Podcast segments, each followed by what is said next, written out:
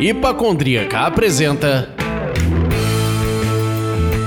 Surra de Lúpulo. Oi, pessoal. Bom dia, boa tarde, boa noite. Eu sou Ludmilla, mais conhecida no Instagram como Hipacondria. E de hoje nós vamos falar com as mentes amargas e geniais por trás da cervejaria santista Everbril, Renê dos Santos e Célio Ongaro. Renê e Célio, deem um alô pra gente, por favor. Olá, pessoal. Eu sou o Renê. Fala, pessoal. Eu sou o Célio. Bem-vindo, Célio. Bem-vindo, Renê. E eu sou o Leandro. E hoje vocês podem me chamar do Lip Hard Hard da Sours.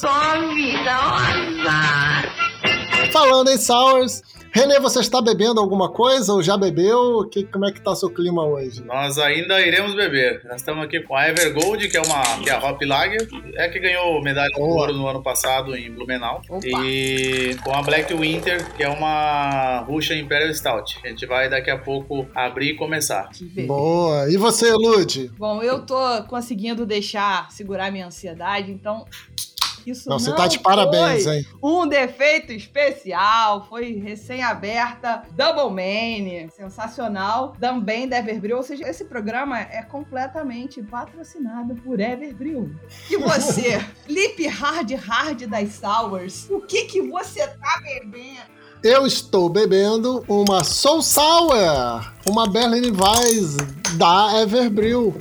E é ótimo pro Lip Hard Hard da Sours, porque é uma ótima cerveja para quem tá aprendendo a beber sours, ácidas, né? Uma cerveja de entrada, assim, para paladares um pouquinho mais ácidos, né? Mais radicais. Bom, já a minha é uma completa surra de lúpulo. Começamos aí com o pé direitíssimo nessa brincadeira, hein? Gente, antes das perguntas, vamos para os recadinhos do coração. Estamos a um pouco mais de um mês do nosso aniversário de um ano do Surra de Lúpulo e preparamos para abril uma programação ainda mais especial. Não perca! As confusões de duas infernizando a vida. A nossa maior invenção vai ser a premiação dos melhores do ano 2020, de acordo com o voto de vocês que nos escutam. Não me deixem falando sozinho, por favor. Votem, participem. Ele pode ficar falando sozinho, a Ludmilla não. O Leandro, sim. Ludmilla não. Então assim, votem, participem para a gente saber quem vai ganhar o lúpulo de ouro, né? Serão algumas categorias, é um votinho rápido, por favor, participem. O link do formulário vai estar no Linktree do Surra de Lúpulo e, claro, a Hipacondríaca vai ajudar a divulgar isso aí no Instagram, né? Hipacondríaca. Será? Vamos. Vamos pensar. Vamos. Trazendo o programa para a realidade, a gente quer conhecer um pouquinho mais do Renê e do Célio. Então, conta pra gente, cada um de vocês, qual era a vida antes da cerveja e por que a cerveja. E aí aproveitem e já emendam contando alguma coisa sobre a história da Everbril, pra gente situar a galera que tá ouvindo a gente. Bom, acho que eu vou começar então. O Célio, a gente trabalhou junto numa empresa da Fiat, da linha industrial em Sorocaba. Eu e o Renê, foi lá que a gente nos, nos conhecemos. Eu era especialista de logística nessa empresa. Trabalhamos por uns três anos, a gente trabalhou junto lá. E aí, nesse tempo, o Renê veio embora para Santos. Foi aí que a gente começou essa história aqui em Santos com a, com a Evergreen. Bom, Renê falando. Trabalhei a vida toda em logística. Me formei em projetos de mecânica, depois fiz um pós em administração, mas a carreira toda foi na área de logística, na área de logística tanto de centro de distribuição como depois de logística portuária, que foi o que me trouxe para Uhum. Santos. Inclusive, eu continuei trabalhando até janeiro deste ano, com jornada dupla aí. Caraca. Porém, agora, pelos projetos que vem pela frente, que a gente vai falar daqui a pouco sobre eles, iniciei meu processo de, de desligamento da iniciativa privada no ano passado. Aí tem- tinha que terminar alguns projetos, eu finalizei em dezembro, aí consegui sair dia 6 de janeiro. Agora eu deixei a, a iniciativa privada para me dedicar junto com o Célio aí 100% do tempo para Everbril e para o projeto que a gente está construindo aí Don't let your dreams be dreams. sobre como surgiu a Everbril. O Célio começou fazendo na, na casa dele, nas panelinhas do fundo da casa dele lá em 2000, 2013. A gente era amigo tal, a gente é- batizei a filha do Célio, a gente ficou próximo, uns compadres aí. E aí eu ia lá mais pra ajudar, assim, pra, pra beber, na verdade, pra. É isso que eu ia falar, ajudar, ajudar, sei. Você tava pra fazendo puxar uma do tanque. na geladeira dele. É. A geladeira tava muito cheia, precisando de uma ajuda logística para caber mais fermentadores e etc. Na casa do Célio virou uma mini fábrica. Era, tinha mais geladeira para fazer cerveja do que para guardar mantimento. E aí, de de 2013, sempre ia fazer cerveja. Uma vez por, um sábado por mês fazia, se reunia, batia papo. E, mas como a grande maioria ainda era despretensiosamente, né? Era um negócio de diversão mesmo, fazer para tomar. E você começa a evoluir o paladar, você começa a gostar daquilo e começa a Sim. Fazer para realmente para tomar. Sempre tem aquela coisa de por que não transformar isso num negócio? Just!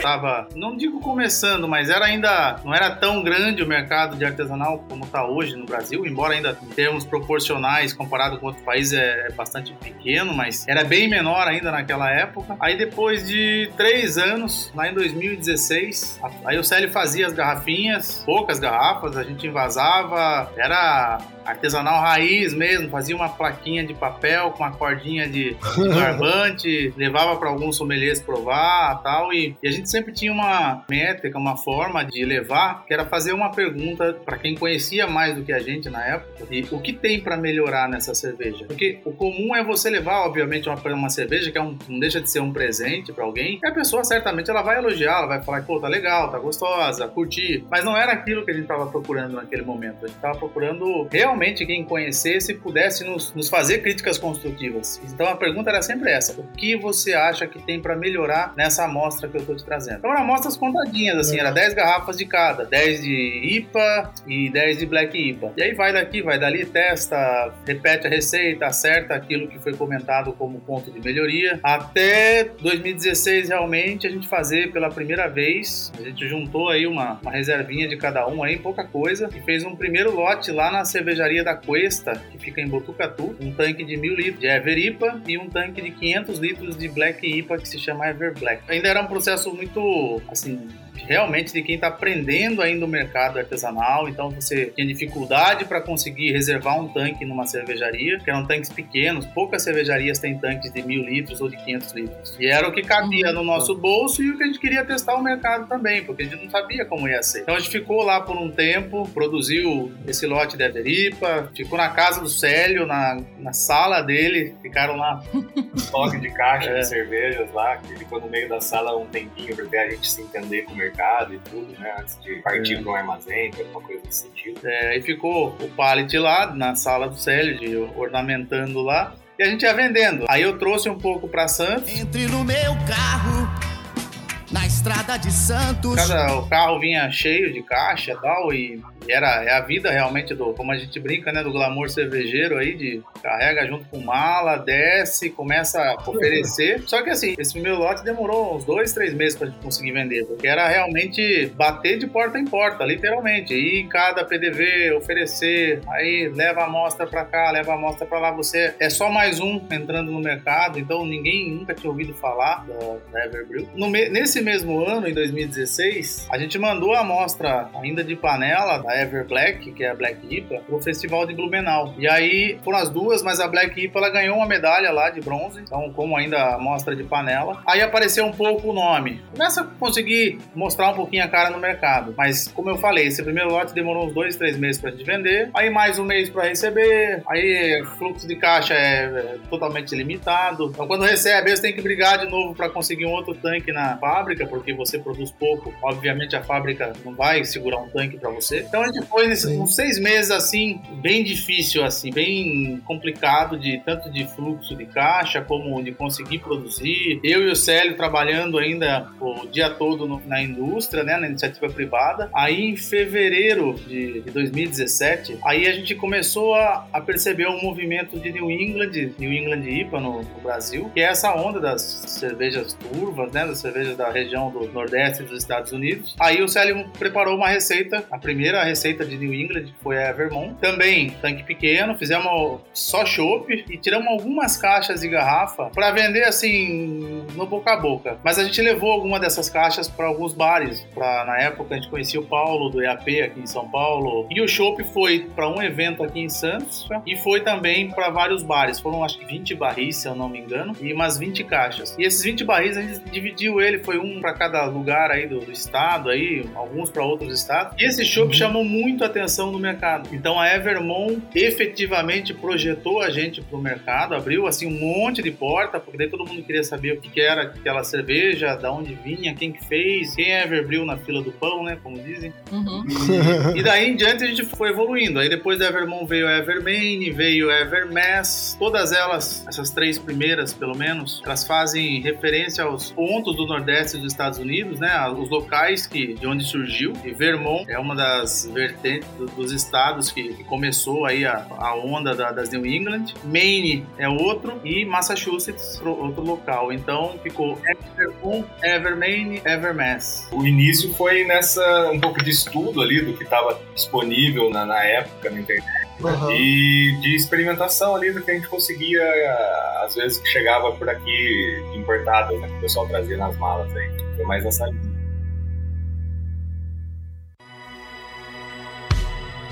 A Everbril, pelo que vocês contaram, ela nasceu em 2016. Vocês já falaram que começaram como ciganos, né? Na verdade, começaram na panela, né? Como caseiros total. E aí começaram a experimentar, receber esses feedbacks que eu achei muito bem direcionados. Que não é, me- não é me dar biscoito, É. né? Me diz o que, que eu tenho que melhorar, Uhum. né?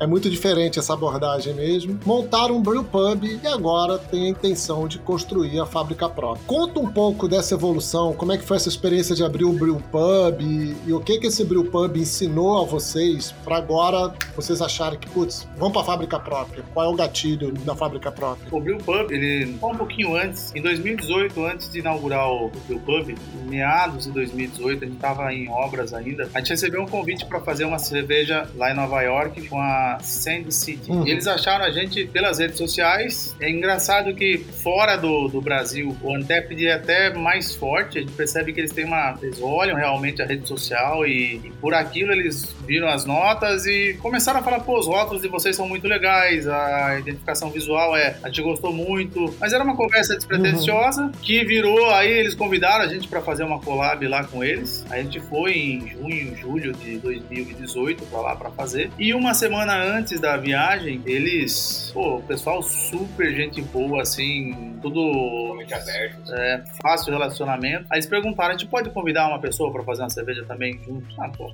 claro, né? Cervejaria de vocês e a gente não tem nenhum. Isso. A gente falou: quem que é? Ah, é o Jeff da Evil Twin. O Evil Twin era, assim, é é ainda uma baita de uma referência pra gente em, stout, em alguns estilos. Tanto que a gente ficou aí uns dois, três dias sem dormir por causa disso. De falar, pô, a gente vai fazer cerveja com o Pica das Galáxias lá e, e pô, fomos lá, fomos na praia com eles, na casa deles. Então, a gente teve um pouquinho de contato lá. Aí isso também, sem dúvida, ajuda a- a projetar, a impulsionar a marca, a projetar a marca. A gente repetiu a receita que a gente fez lá, a gente repetiu aqui também no Brasil. Isso foi em meados de 2018. Nisso, nesse, mais ou menos meados de 2018 também, o Célio mudou pra cá, pra Santos. Aí o Célio já deixou a iniciativa privada e dedicou aí 100% ao, a Everbrew, pra gente também conseguir montar o Brew Pub. Para ficar focado na, na, na cervejaria, no desenvolvimento de produtos. A gente acabou fazendo a obra e trazendo os equipamentos menores da série Nokia, assim, um bitoque de 250 litros, quatro tanques 500. E a ideia era ser mesmo laboratório, né? A ideia de desenvolver receitas, desenvolver produtos numa escala menor, só que reproduzível, né? Na indústria, na fábrica maior, porque já são equipamentos controles e tudo mais é, modernizado quando comparado com o que eu fazia em casa, nas panelinhas de 30 litros ali. Uhum. Foi nessa linha, né, de oferecer para o pessoal aqui de Santos os spoilers, vamos assim dizer, e tomar o feedback na hora ali do que eu estava servindo, né, do que estava fazendo e oferecendo. Até hoje ainda a gente tem essa pegada aqui no Brewpub de fazer esse tipo de produto ali. É praticamente pelo menos três receitas novas por mês ali a gente testa aqui no, no Brewpub antes de sair com ele na lata, né, na. Legal. E tem mais um ponto também sobre o Brew Pub, é que as pessoas perguntavam, viu, onde que é Everbrew? Aí a gente falava, não é, porque não tem fábrica, tem bar, não tem nada. Ah, mas eu queria conhecer o- você, então. Aí também, essa era uma...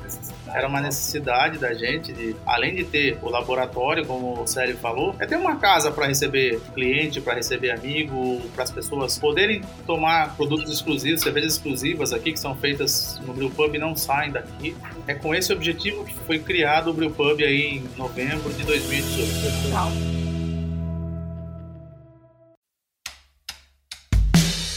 E eu acho que isso é uma tendência. A gente ouviu de um cervejeiro numa entrevista aqui no Sorra de Lúpulo, que foi o Barufa da Hop, bem no começo, lá em abril do ano passado, ele falando que, óbvio, gente, abril de 2020 foi um mês da, muito no começo da pandemia, a gente tava todo mundo de cabelo em pé, mas a gente não sabia ainda o que, que ia acontecer. É. A gente já passou por 2020, foi um ano duro, mas se- é o que eu costumo falar com todo mundo que tá aqui conversando com a gente. Se você tá aqui, de pé, vendendo seu peixe, contando a sua história, é porque você ainda tá escrevendo a sua história. Senão você não Sim. estaria aqui falando sobre isso. Então ele lá atrás falou assim: olha, abrir cervejaria agora eu acho que não é jogo. Mas se você tem um brew pub, você começa a melhorar a sua margem, você tá produzindo internamente, vende pro, pra, diretamente pro consumidor no outro preço, faz um monte de teste, lança um monte de coisa nova, mantém Sim, essa coisa essa quente da marca, né? Que é Sim. lançamento em cima de lançamento, lançamento, lançamento. enfim. Então, é, ele falou justamente sobre o Brew Pub, que vocês já tinham aberto de vocês, ele falou isso em abril de 2020. Ó, se for pra investir em alguma coisa, só se você tiver dinheiro pra chegar abrindo o Pub de uma vez. Senão não vale a pena. Então, eu acho que vocês estão super alinhados com isso. Mas aí, todo essa- esse caminhar que você veio contando de 2016 e, e fazendo panela e depois não sei o que, e faz cigano e etc, e Brew Pub, vai chegando aquele momento de maturidade da cervejaria que vocês entendem ou querem ou podem colocar em pensar em colocar uma fábrica de pé. Imagino que vocês estejam nesse caminho. Sim. É, se sim, qual é a quantidade pretendida? Tipo, ah, a gente vai fazer uma fábrica pequena para produzir só Everbril ou não, a gente quer fazer uma fábrica um pouco maior, que significa no futuro ser uma incubadora para outras cervejarias, né? Ou até receber algumas cervejarias como ciganas, enfim. A ideia dessa fábrica, como é que é para colocar isso de pé e o que, que vocês pretendem fazer com ela? Vou passar bem rapidamente. É, nesse período todo aí de, de cigano, e por isso tem esse nome, né? Uhum. A gente passou pela Cuesta, em Botucatu, passou pela Gonçalves, em Poços de Caldas. Depois a gente produziu um bom tempo na Dádiva. E agora, por último, a gente está produzindo na Startup. Uhum. Continuamos produzindo lá. Mas o que, que a gente construiu de plano de negócio, a gente tinha um ponto de break-even que a partir de uma litragem mensal faria sentido ter uma fábrica própria. Veja, é, ser cigano é um caminho, a menos que você tenha muita bala na agulha para você já chegar começando com investimento para depois construir marca, que não era o nosso caso. O nosso caso era Uhum. começamos com nada, na verdade. Fez- pegou uma economiazinha, fez um lote, fez outro, foi é igual multiplicar fermento de pão. Você vai, um vai fazendo o outro. Vocês começaram pelos insumos, não pela marca, não pela Sim. empresa, né? Então a gente fez um trabalho de construção de marca primeiro e que a gente não tinha a mínima condição de montar sequer um brew pub. É, é caro, né? Equipamento é muito caro você montar. Então o papel de você começar como cigano, ele foi, para nós, foi muito importante. Acredito que para a grande maioria é. Para todos aqueles que não têm condição de chegar já com o cacife de falar, vou investir X milhões numa fábrica. Então o nosso caminho percorrido foi esse, passar por todas essas cervejarias como cigano. Foi um período de amadurecimento para nós também, como gestor de negócio, como montar a estratégia da onde a gente queria chegar. Então, a partir do momento que a gente conseguiu estabelecer uma litragem e isso se tornou um negócio mais que a gente já conhece a dinâmica dele, a gente já conhece a sazonalidade, a gente já sabe como funciona, a gente aprendeu como negócio. Então, a junção dessas coisas, do, do volume mínimo que a gente precisaria para manter uma fábrica, para conseguir investir e também de conhecer o negócio, esse foi o, o divisor de água para falar agora é o momento da gente montar uma fábrica própria. Então, em que pé que a gente está nisso? A gente já encomendou os equipamentos em agosto do ano passado. O Célio pode até falar melhor dos equipamentos do que eu, depois eu, eu termino. A gente acabou dando ali pelos equipamentos da Zegla, lá de, de dentro, do Rio Grande do Sul. É um equipamento bem mais tecnológico que a gente está acostumado aqui no dia a dia. E, e- e apesar de todo o know-how deles, né, em vazadoras, né, em equipamentos grandes para grandes clientes, como Johnson, Bev, Coca-Cola, etc. A gente acabou fazendo um pacote com eles de 12 tanques de 2 mil litros, um tanque de 4 mil litros, uma cozinha de mil litros mais uns mil litros mais, é, como posso dizer, exagerados, né? Não é bem, não é bem mil litros, né? E uma envasadora linear deles de, de 441, né? Que, que vai fazer ali quase mil latas hora no, no invase. Que legal. Aí vocês compraram esse monte de coisa pra montar a fábrica. Essa fábrica aí vai produzir cerveja para o universo. A quantidade de tanques que vocês estão falando, qual é, a- é- qual é o cheiro de capacidade mensal disso? A gente estava pensando aqui, pelos cálculos, em 30 mil litros mês. Caramba, que Que legal. lindo, hein? Ela tem Legal, parabéns. ela- a capacidade instalada inicial com esses tanques e com o giro e dá um pouquinho mais de um tanque por mês quando você põe na média, né? Tem cerveja que leva 25 dias, tem cerveja que leva 20. Então, com essa, a capacidade instalada de 30 mil litros mês, que é basicamente o que a gente produz hoje. Aí vem a pergunta, né? Pô, mas e aí? Não vai crescer? No plano de expansão, o projeto prevê o espaço aí para chegar em 50 mil litros com essa mesma cozinha, dá para chegar até mais. É uma cozinha super dimensionada para o que a gente precisa. Então a gente colocou uma cozinha tribloco de mil litros expandido, que é um mil litros gordão, é um mil litros que vale 1.300, 1.400.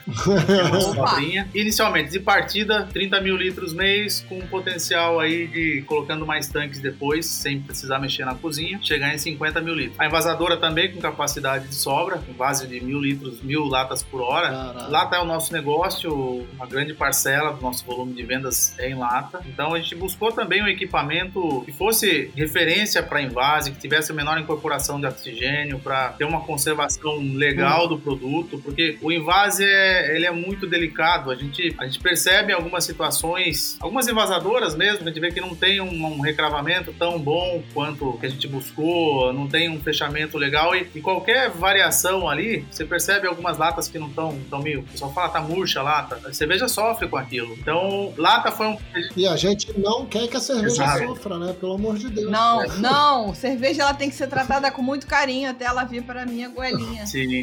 Também a gente buscava um equipamento, como o Célio falou aí, bastante mais uma com tecnologia embarcada também pra gente deixar tornar o processo com uma repetibilidade boa, pra gente ter controles 100% já na, no CLP da, no, no equipamento mesmo, na programação do equipamento. Então, é esse o motivo da gente buscar esse equipamento. A gente encomendou o equipamento em agosto. O equipamento está Aham. previsto chegar agora em final de abril. Então, fazendo um, um timeline aí, chegando em abril, é mais ou menos um mês para final de abril, vai começo de maio, é um mês para montar. Então, vai estar lá começo de junho montado o equipamento. Aí tem toda a parte de câmara fria, outros acessórios que vão sendo montados também mais ou menos em paralelo, mas não exatamente. E depois de tudo montado, entra a parte das licenças, que é uma etapa um pouquinho mais demorada. Para você obter licença de operação da CETESB, o registro do mapa, demora mais do que você, bem mais do que você montar a fábrica. Então, considerando que os equipamentos vão estar no- na posição aí em junho, a gente pretende, se tudo der certo com as licenças, em novembro começar a operar. Caraca. Então, Putz, é, essa, essa é, uma, é uma dificuldade que a gente sofre. A gente, no Brewpub foi bastante parecido, demora para sair as licenças. Então, é, é um,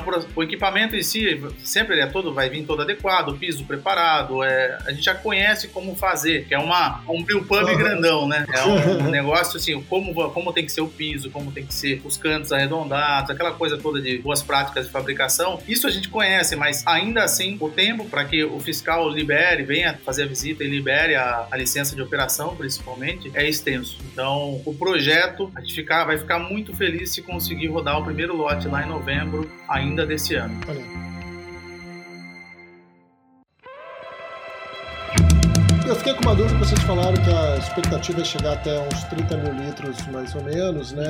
E aí eu entendo que, com uma fábrica própria, vocês ganham total autonomia de gestão da produção, vocês ganham controle desse calendário de produção, então vocês escolhem o que vão produzir quando. Existe toda uma série de vantagens administrativas e também vai ter um crescimento de volume de produção. Hoje, na startup Brewing, vocês produzem menos do que 30 mil. Na verdade, é importante isso que você falou. A gente teve uma expansão muito grande no último ano. Por incrível que pareça, na pandemia, março fechou o Brewpub. E aí, daquela coisa, né? E agora? Fechou o Brewpub era só um sinal para dizer o seguinte: se fechou aqui, fechou em todo lugar, fechou todos os bares. O que vai ser Aham. da gente? O que vai ser de todo mundo? Só que a gente percebeu um fenômeno contrário. Felizmente, a gente conseguiu perceber isso logo, que o mercado consumiu muito, mas muito mais naquele período de primeira onda do que em dias normais. A gente, 2020 para nós, a gente teve um crescimento de 130% de volume e faturamento. Caraca. Foi um ano complexo, e que continua sendo pela pandemia, mas como consumo foi muito bom. E é que a gente também conseguiu pegar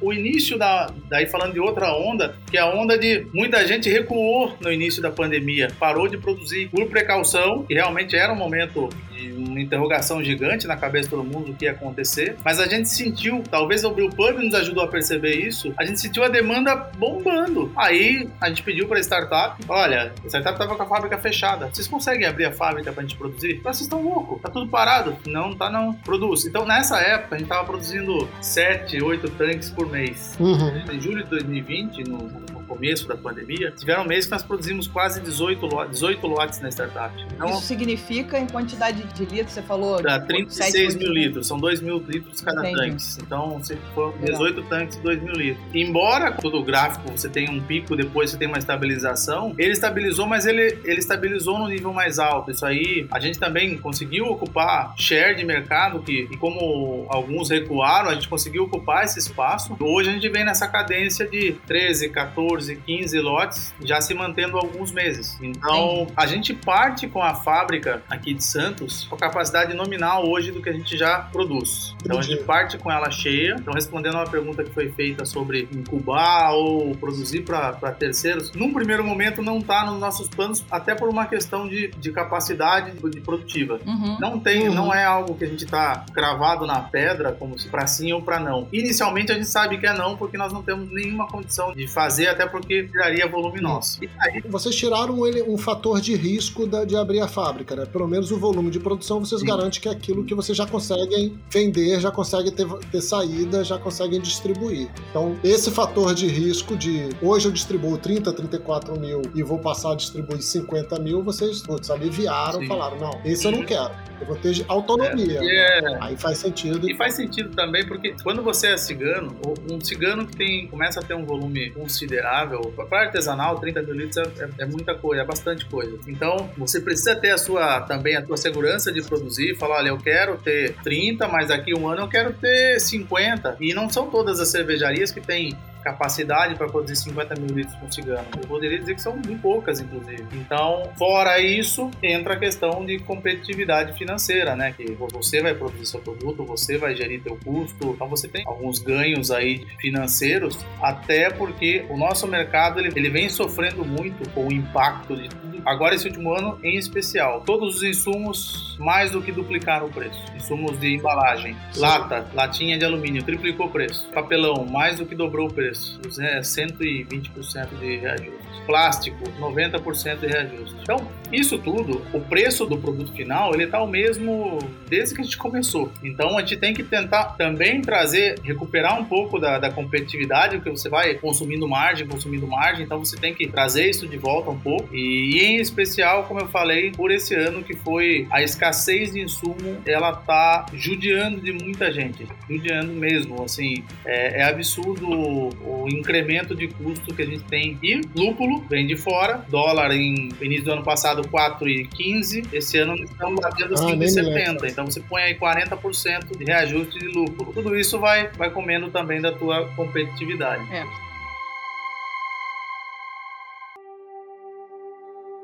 Mas assim, só pra gente ir meio que encaminhando pro final desse assunto sobre a fábrica, é a gente bater um papo no pré-papo. Uhum. Como é que você vai botar essa fábrica de pé? Agora a gente quer. Como é que René e Célio tirarão esta fábrica do sovaco? Como diria Pricolares? Como é que vocês estão pensando em botar essa fábrica de pé? Qual é? O que, que o Surra de Lúpulo pode fazer por vocês, meus amigos? Fala, Leandro. Puxa o cheque aí, Leandro. Passa Você o que é o nosso CFO. É, vocês falaram de, de, pô, teve um crescimento de faturamento de 130% em relação ao ano anterior. Parece que é só, porra, Ó, estamos aqui fazendo anjinho, pra cima. Mas não Fazendo é. anjinho nas notas de 100 dólares, mas também teve aumento de todos os custos de insumos e de materiais. Então, assim, estamos lidando aí com esse mercado selvagem. E aí, como é que vocês vão capitalizar e vão fazer esse, levantar essa fábrica? Tá. Como levantar a grana para montar essa fábrica? Tem- é um investimento total de 3 milhões de reais, entre tudo, entre equipamento, infraestrutura, ah, reforma de, de galpão, toda a parte, tudo um pacote fechado é algo em torno de Uhum. 3 milhões. E o que a gente vai fazer? A gente vai anunciar um crowdfunding. Como que vai ser a composição? Dois terços do investimento a gente pretende fazer com capital próprio, uma boa parte já está inclusive pago, que é os equipamentos, equipamentos Uhum. você paga tudo antes. A gente vai anunciar um, um modelo de crowdfunding próprio, então vão ter lá quatro valores de cotas. Como que vai ser isso? Então, o que a gente vai fazer para essas cotas, as pessoas que comprarem as cotas, elas Obviamente ninguém coloca dinheiro na frente de graça, né? Então a gente, a pessoa que comprar uma cota de 500 reais, ela vai ter um benefício, ela vai ter um incremento desse valor que a gente vai anunciar, vão ser vários planos. Então vou dar um exemplo aqui, não é exatamente esse valor, mas a pessoa colocou 500 reais, ela vai ter 750 reais de crédito para retirar em produtos assim que a fábrica iniciar. Qualquer uma das cotas que ela comprar, aí quanto maior a cota, maior o bônus. Ah, qualquer uma das cotas ela vai poder pagar em 10 vezes no cartão sem juros. A gente vai absorver esses juros do, do cartão para facilitar também, para que as pessoas possam dividir. Ou seja, antes dela terminar de pagar essas parcelas, a fábrica já vai estar rodando e aí ela vai ter, a gente vai fazer, vai ser um site com acesso restrito inicialmente, ou seja, o site de quem comprou o crowdfunding, somente quem tiver acesso, quem for do associado ou quem comprou a cota, vai ter login para esse site. E aí nós vamos mandar Uhum. os, os reportes mensais dizendo, olha, nesse mês nós vamos ter esta e essa cerveja que são exclusivas dos, dos associados, dos cotistas, ou o nome que a gente quiser dar. Então eles vão ter cervejas exclusivas, vão ter acesso a comprar antes de, de todo mundo e receber em casa, numa embalagem bem montada, com isopor, aquela todo o kit bonitinho para ela receber com a maior qualidade e menor tempo possível. Mas então a ideia é, as pessoas que quiserem entrar no crowdfunding vão ter sim uma vantagem financeira e vão ter uma vantagem de Entendi. produto, que é ter acesso a produtos exclusivos. Vai ter produto que ela vai ter ali que nenhum lugar vai ter. Vai receber informação antes, olha, esse mês vai ter isso aqui que nós vamos lançar. Primeiro vocês, o site já vai estar disponível, vocês pedem quando quiser e a gente vai informando isso no, no mailing de quais produtos estão Legal. disponíveis, quais são os exclusivos, souvenirs e tudo mais. Mas vai ser uma página, digamos assim, com acesso restrito. Somente quem for ah, assinante ou quem for cotista vai ter como logar nessa página. Entendi. E assim, eu vou descontando do meu crédito, né? Se eu botei 500 reais, eu vou ter lá 600 reais de crédito. E aí eu vou, pô, peguei uma cerveja, desconto desses, desse meu crédito final e vou fazendo esses descontos aí. É um vipão. Vai chamar de Evercoin, como o nome da moto. Ah, legal. Então legal. você vai colocar 500 reais, vai ter lá, sei lá, 700, 800 Evercoins e vai trocando Legal. por cerveja. Então, por cerveja, Legal. por souvenir, pelo que for. Aí, no, no pacote, vai ter uma quantidade mínima e máxima por mês para cada assinante, para cada tamanho de, de assinatura. Então, se você assina de 500 reais, você vai ter lá um mínimo de 6, o máximo de 12 latas para puxar por mês. Se você assina de 5 mil, você vai ter até 36 para puxar. Essa é uma forma que a gente achou de equilibrar para que, primeiro, para que a gente consiga programar a produção. Se todo mundo pedir o máximo, falar, eu quero, cada um quer 5 caixas de cada, ou o cara que investiu 5 mil, fala, eu quero tudo em cerveja esse mês. Se todo mundo fizer isso, a gente não consegue produzir o suficiente para atender todo mundo. Então a gente tem algumas regras para que todos consigam acessar o produto, consigam ter pelo menos ah, o mínimo do, do contrato dele ali certamente atendido. Então é, é dessa forma que, que a gente pretende funcionar. Legal. Então, depois de todo esse périplo que você contou, a pessoa física compra aí as cotas que vocês vão disponibilizar depois, imagino eu, que no Instagram, no Facebook, pra avisar pra galera como é que chega nesse site. Eu já vou setar meu cronômetro aqui, meu, minha agenda pra colocar aqui pra mim, pra poder entrar. É um modelo um pouco diferente, assim, a pessoa que comprou o crowdfunding, ele tá comprando barra ganhando produtos. Uhum. É, eu não sou uma investidora de fato, eu não viro uma pequena micro associada da Everbril. Não é a ideia de vocês de negócios. Você está correta no, no entendimento. Você não é um associado. Você passa a ter acesso a produtos exclusivos e vantagens quanto a preço para quem investir. A gente não vai lançar mu- muitas cotas, são poucas cotas. A ideia realmente Uhum. é é um passo muito consciente que a gente está dando, até porque a gente tem o nosso plano de negócio, ele não foi construído da noite para o dia, a gente sabe até onde a gente teria que ter de capital próprio para começar esse projeto e isso Uhum. já está em andamento e aplicado. Então é, é- vai ser pouco, Uhum. vão ser poucas cotas, é um início, é um piloto, pode ser que depois a gente trabalhe esse site com outro formato depois do projeto do crowdfunding, mas Uhum. a ideia é você coloca um dinheiro agora, vai resgatar bem mais do que ele em produto e em produto exclusivo depois de algum tempo. Eu vou partir logo menos para a última pergunta deste programa, meus amigos. Mas eu precisava perguntar a Célio, que está ali quietinho nesse momento. Que o René é o cara que fala do mercado. Célio, por favor, me diga quando é que vai acabar a onda das New England IPAs? Eu tô brincando e não estou brincando ao mesmo tempo, porque caramba, velho, não é. Essa é uma pergunta ou um pedido, Lud? Não, não, não. Olha só, eu, eu sou hipacondríaca, gente. Olha só, eu gosto dessa porra. Mas caraca! Ai, vai lá, pega ela. Lero, lero. Eu tenho batido um pouco nesse assunto aqui, pelo amor de Deus, desculpa. Mas é porque a gente já viu cervejeiro aqui falar que usa a mesma base pra fazer 45 cervejas. Me ajuda, Célio! Vamos lá, vamos lá. Ele vai até beber, ó. René vai até beber Mas é, agora que eu vou parar de falar, eu vou beber. É, A gente ouve essa pergunta desde que lançamos o primeiro lote de New England IPAs. A gente escuta se perguntar, mas essa modinha vai passar quando, né? Não vai. Não vai. A gente não acredita que isso seja algo que vai ficar no esquecimento, como talvez a Brut IPA ficou, é, Red IPA ficou, essas, essas outras versões de IPAs é, acabaram ficando esquecidas e a New England só cresce, né? É, isso é tendência em qualquer lugar, né? Você vai aos Estados Unidos, ainda existem as cervejas, é, as, as, tradicionais, mas é muito maior a quantidade de, de Juice IPAs disponibilizadas lá em qualquer bar que você vá, ou em qualquer cervejaria. Uhum. Os 40 packs é tudo de Juice IPA. Eu acho que... Eu imagino que a tendência do mercado é essa e as cervejarias tendem a segui-lo. Ok. O- a minha porrada, a- o meu pau nesse Judas, com todo respeito, é tá tudo muito parecido, pelo amor de Deus. Esse é- Qual é a diferença? Entendeu? É isso, que- é só isso. Sim, sim. Pode fazer um milhão de New England IPA. Mas eu tá muito parecido, meu Deus. Qual é a diferença de eu comprar uma da. Não vou nem falar o nome de ninguém pra não ser chata. Mas entendeu? Vamos lá, você é o cervejeiro. Me fala, me Olha. ajuda, sério, me ajuda. É bastante é, delicada a pergunta, porque cada cervejaria acaba tendo uma assinatura do produto ali, né? Você acaba reconhecendo o produto só pelo aroma ou pela textura ali, você sabe quem que você tá tomando, né? Por mais que, que tenha a piada ali, né? Se acabar o Citra Mosaic do mundo, acabou...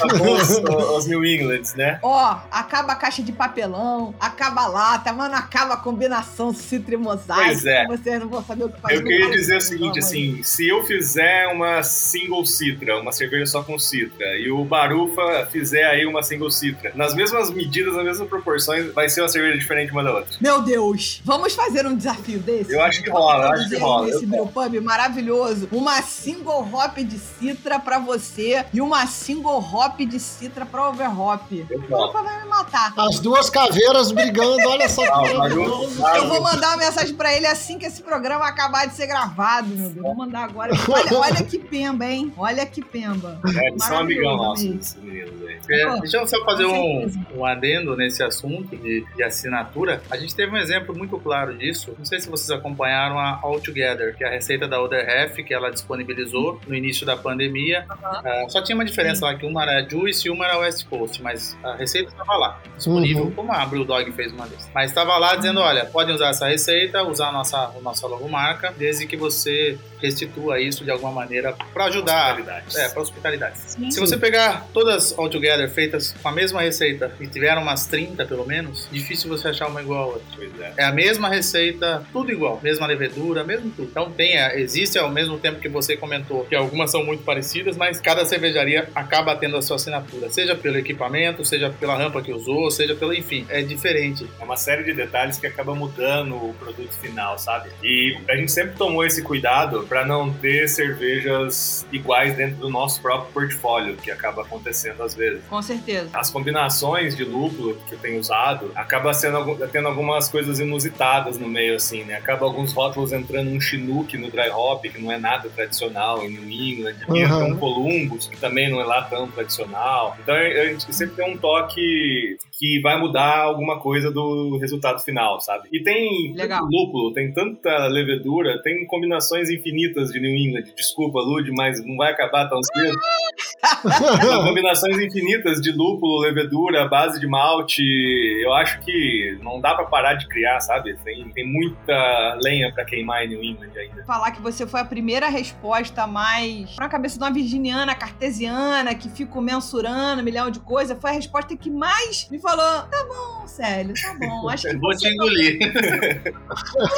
Não é aquele negócio, toma essa porra aí, tá tudo bem. Não. Você chegou pra mim, não, peraí, tem assinatura. Verdade, tem o sentido que você tá falando, porque realmente, toda vez que eu tomo uma Everbril, eu sinto uma coisinha diferente ali. Mesmo nas mais amargas, mesmo na a Juice que eu acabei de tomar aqui, enfim. Eu, eu rebato na Juice, mas eu bebo a Juice, gente. Eu não tô aqui falando. eu bebo. Eu vou te falar, assim, Entendeu? se pegar. O Célio gosta mais, gosta muito das clássicas, mas eu, por exemplo, eu tomo Juice Chip o tempo todo. E, e a gente sempre ouviu isso. no- há um tempo atrás, as pessoas falavam, ah, cerveja modinha, não sei o quê, pô, IPA raiz é o que, que vale. É até engraçado que você pode fazer uma IPA clássica perfeita, muito bem executada. Inclusive, as notas dela no Untapped são mais baixas. Se tiver duas, uma New England super bem executada e uma West Coast Aham. super bem executada, a nota da New England vai ser maior. Não, eu posso falar o contrário. Se tiver uma New England mal executada e uma West Coast super executada, a nota da New England mal executada vai, ser maior do que é. a West Coast. é mais modinha. Isso aí realmente é, é- já é clássico, já tá ficando clássico. Sabor, Já é o status quo, mas assim, o que que eu percebo como consumidor, como bebedor, né? E aí eu acho que a gente chegou aqui no momento polêmico, porque é o seguinte, eu tenho medo, sinceramente, assim, da gente vi- reviver aquela história da Pilsen quando ela chegou no mercado e ela tomou as prateleiras, sabe? Assim, acabou com os, os outros estilos porque só tinha Pilsen. Tudo bem que Pilsen é, uma, é um estilo muito mais bidimensional do que as IPAs New England, West, são muito mais tridimensionais, são muito mais plurais, é, capazes de, capaz de, de se explorar a criatividade do que a, a Pilsen. Mas assim, eu como consumidor, outro dia eu entrei em contato com a Lud, a gente falando, eu falei, porra, Lud, tá foda, eu tô querendo comprar umas inglesas e umas belgas eu não encontro em lugar nenhum mais, cara. Eu só encontro, porra, lupulado. Tem um ponto engraçado disso. A gente, a gente começou a exportar em outubro do ano passado pra Europa. Aham. Adivinha, adivinha qual estilo eles mais querem? Juicy. Eles têm assim, eles, têm, eles gostam de sours, go out, mas o que eles mais gostam, o que mais a gente exporta, Juice IPA. É um comportamento. Então, assim, Isso porque eles têm acessos lá, às clássicas, tem belga, tem um monte de coisa que, que é característico de lá. Então, tudo bem que pode até ter uma explicação por isso dele, deles buscarem, eles buscam as brasileiras agora e, e as Uhum. americanas que já têm chegado bastante lá. Mas, cara, é Juice, né? Eu fui na, na Holanda em final de 2018, geladeira é só, IPA Juice IPA. É, meus amigos. Bom, você já meio que pré-respondeu a última pergunta, eu fiquei embromando, tentando arrancar do Célio uma justificativa plausível para New England IPA, ele já me deu. Então a gente, para ir caminhando pro final desse programa, você já disse, a gente falou nesse papo aqui para dar uma recapitulada geral para quem chegou até esse momento, meu guerreiro. Ele é meu guerreirinho. Nós falamos de crescimento na pandemia. A gente falou de criação de fábrica própria. A gente falou desse crowdfunding que vai ajudar a construir em parte, mas ao mesmo tempo é muito benefício para quem comprar. Mann! Mas a gente adora saber sobre exportação, porque eu acho exportação um negócio chique pra caceta, cara. Na moral, tipo assim, ó, acabou. Não quero só vender no nosso país. Tem gente lá de fora me querendo. Você já deu a deixa aí que vocês exportam, que vocês estão exportando pra Holanda, que a galera quer muito a New England. Então, o Bora, já que você já respondeu tudo, por que que isso é tão importante pra marca da? Porque foi uma coisa que você falou lá no começo, que quando, no começo do nosso papo, que no começo da Everbril não era possível pensar em composição de marca,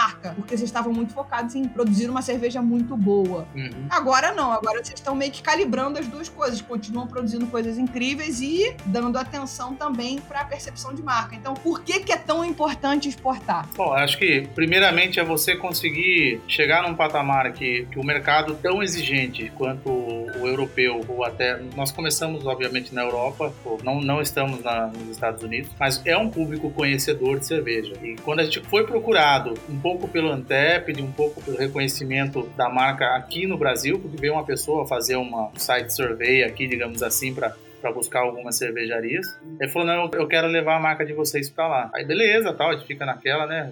Independente de só da questão negócio, você fala, poxa, a minha marca tá chegando na Holanda, tem, já tem alguns check-ins da Alemanha. Você vê as pessoas postando e colocando lá no Antep de 4,5, 4,25, 4,75 uhum. para uma cerveja brasileira. E hoje a gente costuma brincar, a gente fala muito disso. No passado, uma pessoa ia para os Estados Unidos, trazia uma lata de, de Half, de Trillium, de Treehouse, pagava 5 dólares lá, vendia 150 pau aqui. Uhum. Isso hoje, esse comércio quase que acabou, porque o nível, veja, dado o devido respeito e eles são referência para nós, essa galera da, dos Estados Unidos. Mas dado o devido respeito, o Brasil hoje, não só a Everbrewing, mas muitas, estão num nível de cerveja que bate de frente com qualquer outra referência nos Estados Unidos. Então, ah, poxa, o nosso produto aqui, chegando na Europa, uma baita de uma avaliação, com baita de um reconhecimento, e eles são muito mais vivos com o Antep do que o brasileiro, pô, a gente tem, uhum. tem dia que tem mais check-in da Europa do que do Brasil. Eles postam Entendi. tudo. Então, isso é projetar a marca para fora. Falar, olha, tem um país conseguindo produzir uma cerveja com nível altíssimo para chegar na Europa e ser bem aceito. E ver que o volume que está indo para lá tem aumentado cada vez mais, esse é um combustível para a gente. Falar, poxa, acho que estamos assim, num, num caminho legal para evoluir, para realmente ir para uma fábrica. Isso vai, são pecinhas que a gente vai montando, vamos, vamos juntando para dar sustentação a, ao projeto de longo prazo que a gente quer fazer. Com certeza. Eu vou aproveitar, a gente, enfim, queria agradecer ao Renê e ao Célio, queria agradecer demais, Célio, você tentar fortemente me explicar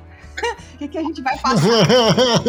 Obrigada. Eu queria agradecer vocês a disponibilidade de estar aqui conosco. Agradecer os kits que vocês mandaram pra gente. A gente ficou muito feliz. Desejar toda a sorte do mundo. Sorte é uma palavra. É um, é um desejo real, mas é sucesso, né? Vocês não precisam de sorte que vocês já estão trabalhando aí, ó, nadando de braçada, que tudo dê certo na abertura da fábrica, que a gente beba mais Everbril no Rio. A gente tem uma loja cativa da Everbril aqui, que é o Crafting Box. O Renato é o vendedor que fala fala da Everbril. Ah, eu tenho torneira fixa da Everbril. Caralho, enche a paciência da galera, mas é um queridaço, amigo do peito. Então, é, o desejo é muito sorte. E aproveitar, antes do Leandro se despedir também, é, vocês falaram muito do Anteped. E aí a gente sabe como isso é importante pra pessoa que toma cerveja no nosso país também, apesar do check-in não ser tão voraz como lá fora. E a gente usou o Antepet para poder buscar os melhores do ano em cada categoria categoria. Óbvio que a gente criou categorias que os melhores do ano quem definiu somos nós. Mas a melhor não sei o quê, a melhor na cervejaria, a melhor. Não posso falar de todas as categorias. Uhum. Foram extraídas do Tepet, pra vocês não acharem que eu inventei da minha cabeça. Então, votem, nos ajudem a construir o programa de um ano do Surra de Lúpulo. Leandro, é com você. Renê, Célio, muito obrigado. Obrigado por participar e por trocar essas experiências com a gente, nos contar toda essa história aí, bem interessante e, assim, história de sucesso, né? Bem legal pra gente ouvir, mesmo